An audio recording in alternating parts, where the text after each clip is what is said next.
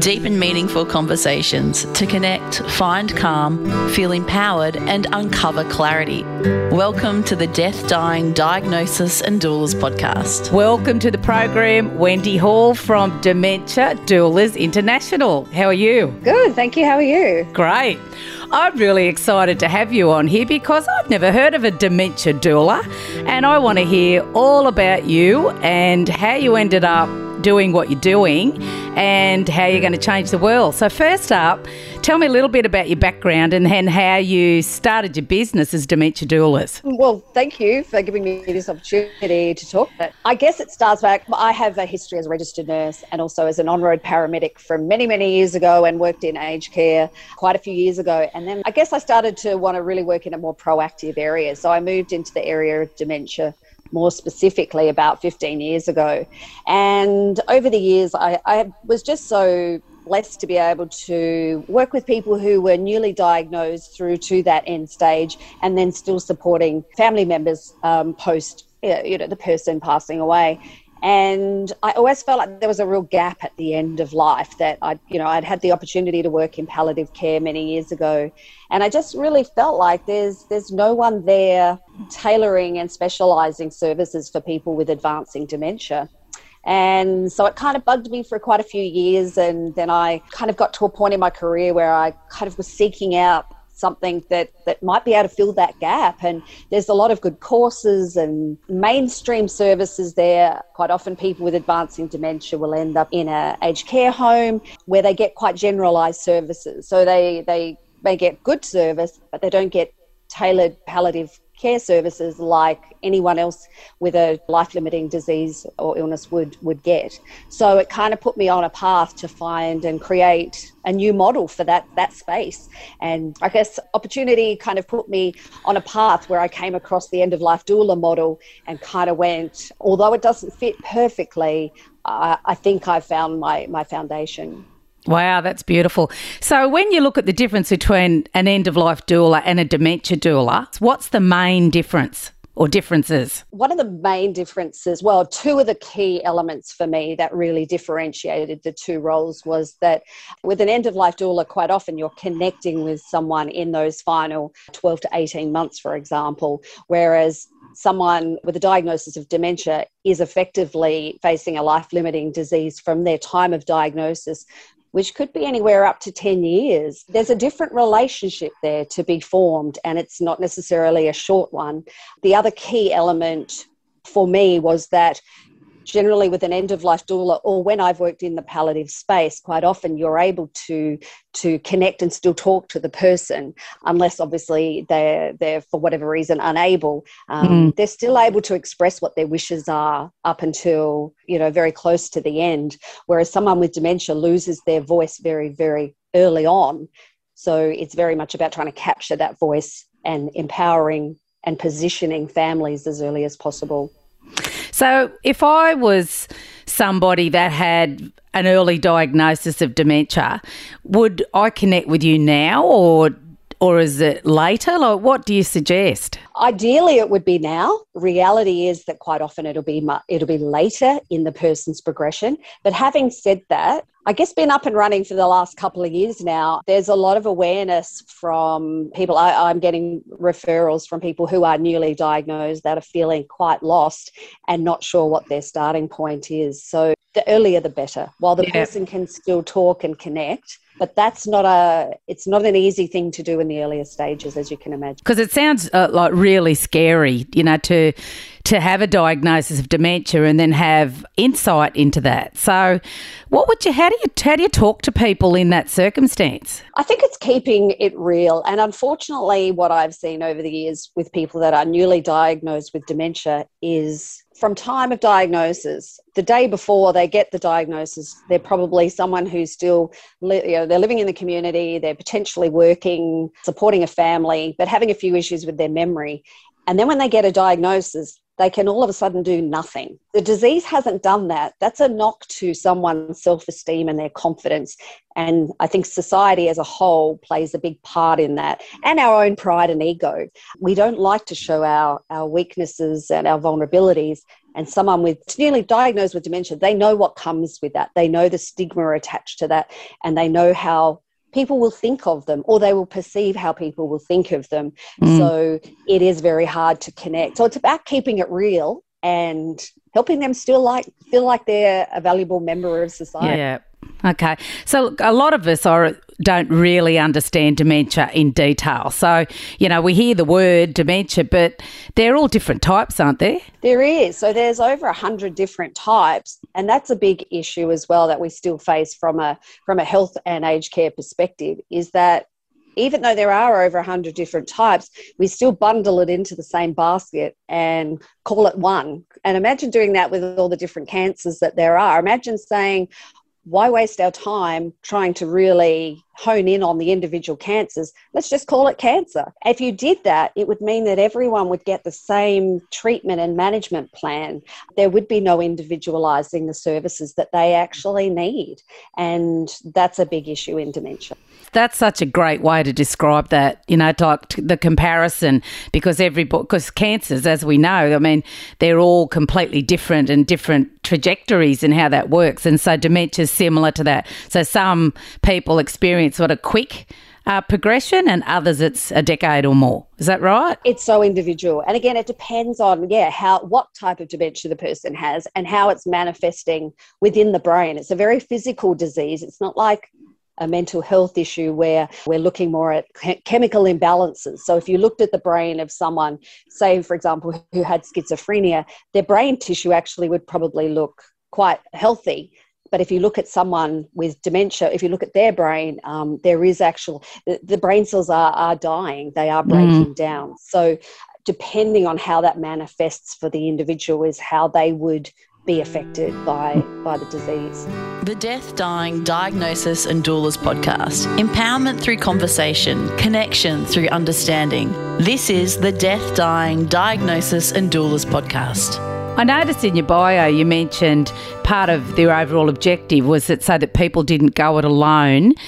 What do you mean by that? And does that also mean the family and say if people are in an aged care facility, how you support the staff as well? So what does that actually mean? Definitely. It's it's very it's all encompassing. And I have a background as well in so I, I actually do dementia training for staff in care homes. And my my realization over the years is that care staff, as well meaning and, and wonderful as so many of them are, just aren't equipped to really provide that tailored type care and get everyone on the same page. Mm. So it is about the person themselves, it's about family, it's about staff, and it is about creating what the end of life doula might create in the community. You're trying to create that in quite often. Most times it'll be within uh, a care home type environment. So when I say I don't want people going it alone, I've worked alongside too many people for too many years that although they are surrounded by a lot of people, they are still disconnected. They are still very much on their own and they still don't know how to actively play a role in the care of the person that they're supporting. So, really, the guts of what you're doing there as well is keeping the person connected to themselves, their community, to their environment. Is that what you mean by that because it's a great concept to you know i love that thought of people just keeping connected right through the whole process yeah and when i started nursing 30 years ago, there was very much still the attitude of, uh, you know, someone with dementia, the lights are on and no one's home. And it was such a common phrase that we would hear. But then when you work closely with someone with dementia, you kind of go, but there is someone in there. Like they may be trapped in there, but there's still someone in there. And anyone that's worked or supported someone with dementia, that'll really resonate with them. So it's about keeping that connection and keeping that person uh, alive in a way that others can connect with. Because again, quite often we our everyday relationships are very much based on face value. If I talk to you, you'll talk to me back. If you don't, then I'll either think you haven't heard me or you might be ignoring me and you might not like me. So I might just walk away from you. And the person living with advancing dementia doesn't have those social type connections uh, or the ability to do that and to connect with people like. And so that leaves those of us that are outside of that realm feeling quite confused and feeling like there's nothing we can actually do. Wow. So, say I'm a it's my mum that I'm worried about, or my dad, or my auntie, or my uncle, and and I'm listening to you talk, and I've got concerns about somebody really close to me in my family because I'm starting to notice them forgetting and things, that, and their personality may be changing. What would you say to them? Like, how how do you help families breach that gap between oh, there's something not right and I don't know what to do about it? The first port of call always has to be the GP. That has to be the starting point. And unfortunately, when there are issues with thought processes or memory, everyone automatically goes straight to dementia. Mm. And as soon as you go straight to dementia, the walls go up, and quite often, mum or whoever else it is will go, thanks, but no thanks, as most of us would do. So I think it's really important to highlight, and rather than go straight to dementia, which everyone will do naturally anyway, is to really feel comfortable that there are so many other things that can actually cause changes to memory or thought, thought processes. So there's so much so, so many other things that could be going on there. So, could be in an infection or dehydration or nutritional deficiency. So, there's so many things that could impact on that. That it's important that they're explored and treated as as they need to be. Because I'm imagining there'd be people in that group that actually don't have dementia. They've got something that can be managed if it's got the right treatment by the right person early. Exactly. And you don't want a misdiagnosis of dementia. Or no. if it's left, people can end up becoming a lot sicker because of those untreated things. Connection is key for the Death Dying Diagnosis and Doulas podcast. If we speak to you and people that work in your space, reach out for a collaboration julie at doulaconnections.com.au. So, the book that you have released, who's that for? Well, that's an interesting question because it was meant to be for staff. It was very much targeted to help anyone working with someone with dementia to really be able to connect. But what I've actually had a lot of feedback uh, from families who have said that it basically has given them a voice and uh, a language that they can kind of share with others. So it's it's helped uh, a lot of people be to be able to to be able to read the book and think, ah, that's how I can best, you know, um, explain to others how I want them to connect with my family member. Yeah, because clearly there's some gaps there. I mean, I know that there's there's a lot of dementia services in Australia, but yours is different. You know, so what do you think the main difference is between what you're doing and what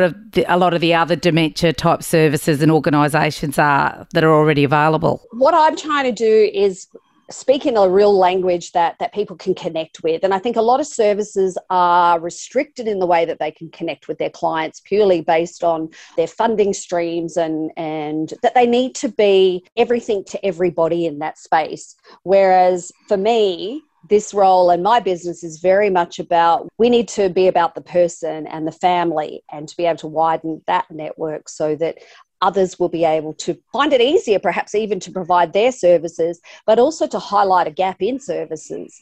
So, because we don't have that clinical kind of medical component, that we are very much almost like a dementia navigator, mm. I guess, in a lot of ways, it, it kind of is looking from the other side. Yeah, yeah, I love that. Oh God, there's so many questions that are just going through my head that you know that I want to ask you. So, so the next book, tell me a little bit more about that and what gap that's going to fill. Well, I'm hoping that's pretty obvious that it is called the Dementia Doula. So it's about giving dementia doulas their own language and uh, an opportunity to to I guess work out where things fit for them and how they want to to connect with their clients or the people that they're supporting and to also be the individual and i guess any of us that have worked in the medical area uh, we come very much through a cookie cutter kind of mm. you know this is who you will be as a practitioner. And I want to really be able to instill in dementia doulas that they will offer something unique. They will offer something to their clients that, that I can't. And there'll be things that I can offer that they can't. But we will have that common foundation and a common language that we use because it's all about how we speak, because we're effectively mentoring anyone and everyone to be able to feel comfortable in this space and to feel like they actually do have so much to offer the person. Mm. So, with the training that you do with people with uh, who are dementia doulas, like how do they fit into the puzzle of health, you know, healthcare, aged care? Like where do they work? Who employs them? Are they in, like, are they working as individual businesses? Like what's the model? Yeah, so we are still a relatively new concept. So again, things really launched for us over the last year, 18 well no, probably 2 years now and of course then we hit COVID. So a lot of doors were starting to open and then things obviously quickly shut. So at the moment, there is certainly a lot of interest in in the model around having dementia doulas in care homes. So that's kind of something we're still navigating and really looking forward to being able to to bring that to fruition in the future. So yeah, at the moment what we're seeing is those individual practitioners that are working with people in the community or supporting families. Next question I wanted to ask you I'm thinking about while you were talking about emergency departments and I imagine over the next, you know, few years as all the baby boomers are aging, there's going to be a lot more people coming into emergency departments with some stage of dementia. And realistically, they're also busy. Like how how do we service people properly in those sort of environments when the staff are just so busy with what they're trying to do just to keep people alive? I mean, it's nearly like we need dementia doulas everywhere. What's your thoughts on that? Firstly, the preference would be not to send people to an emergency department in the first place. But I know that that's not always the case. But a lot of people do end up in the hospital system, not because they need to be, but because the people around them don't feel comfortable or feel like they are able to meet the person with dementia's needs. So that's a whole nother issue as well. So if we could reduce that number, that would go a long way to putting people in a situation where they're going to be disorientated, they're going to be more confused and distressed absolutely agree that every environment, wherever a person with dementia goes, that should be an environment where a dementia doula can provide support. So I totally agree. We should be everywhere. We should ab- absolutely be everywhere, and and that also acknowledges how the role is very not not about being part of the medical system. It supports and uh, provides that almost that backup that the, the medical system needs but it's not a good fit for where it, mm-hmm. would exclusively exclusively be. Yeah. So, do you think that when you think about the health profession, do you think that there is enough training about dementia and how best to communicate, or even how to, to like, what are the flags when you don't know anybody or know anything about them, and you could be just working in a shop you know, and somebody comes in with some with a with dementia, like what are the flags for the public and for people? How do they how do they get some idea that there's something that they might need to communicate in a different way and how would you suggest they do that? I think a lot of people in the community can spot when something's not right. So quite often people will see that someone's struggling. I think the older the person is, the more that uh, members of the community are more likely to think that perhaps it is dementia. And depending on that person's individual personality or background, they may be willing to step in and, and feel comfortable supporting that person. The unfortunate part is that there is uh, on the increase uh, younger onset dementia. And we aren't programmed to see younger people aged under 65, so anywhere from 40, even younger, living with dementia. So if someone is exhibiting confusion or distress or even anger in a younger person, the community isn't necessarily going to see that person as, as potentially having dementia. So I think anyone that feels really uncomfortable but can see that someone really needs support, it's just best to call an ambulance or even police, just purely from a supportive perspective, because police can then coordinate the right the right path that mm. you know, mm. the, the right services that need to come into play. But I have done a lot of work over the years with shop owners and community groups based on this very question. And it's about, again, keeping it real. And I think when it comes to communication, whenever there is a shift in power, as in if i'm caring for someone that puts me in a in a power position really what usually happens is our voices change and quite often they start to go up and we start to say things like are you okay and it's not my normal voice and it's not the voice I would use for my closest friend, but for some reason we use it. And it, it really makes the person with dementia feel they already feel singled out, they already feel conscious and aware of the, that they are feeling different that and that people are potentially looking at them so to kind of come in with a with a not uh, it's a voice we use i don't know why we default to it but we mm. do and it, it, i think it really puts even a bigger wedge between us yeah. and the person the more we can almost make the person feel like we're actually standing by their side not in front of them trying mm. to pull them up the more likely we are to have it because it almost seems like people as and again, even when older people don't have dementia, there's all there's almost like this childlike way that people communicate with them. Like, what's your thoughts about that, and why do you think? that happens. I mean, you know, I could be 80 years old and like my mum, she's in a mid mid 80s. She doesn't have any dementia, but I I hear people speaking to her in a in a different way to what they would have 10 years ago. So what's your thoughts about that? I don't know. It's just something that we instinctively do. And again, um, my teenage son talks to me in that way. He talks to me like, I don't know anything. And uh, he uses this very condescending tone with me. Uh, it's something we just do when, when there's almost like it's perceived there is, there is a, there's an imbalance in power or it, it's just something that we naturally do and it's something that particularly in the area of dementia you have to actually really work on and i know that years ago when i was really conscious of this weird voice that would come out and it usually has an upward inflection at the end yeah. that i had to make sure that wasn't coming out of my mm. mouth and quite often when we're working with older people or people who are unwell quite often we try and slow down our, our speech so that they can hear or understand what we're saying. And when you slow down your speech, it the natural default is for that voice to kick in. Mm. So hmm. rather than just slow it down, we start to say things like, Are you okay? and it's weird. It's just a really, and it really lets the person know if if I was unwell or injured and someone spoke to me like that, I would navigate that because I know I need their help and I can process that and go, you know what, I don't know why you're using the stupid voice, but I, I, I need you. Someone with dementia is in a bit of a different position because mm. they don't always perceive that they need help or care. But what we're good at doing is caring. So there mm. is the misfit, the, the mm. Wow. It's been fascinating talking to you today. I'd love to invite you back again. So, if some of us would like to reach out to you, what would be the best way for people to connect with any of your information or buy your book or learn more about you?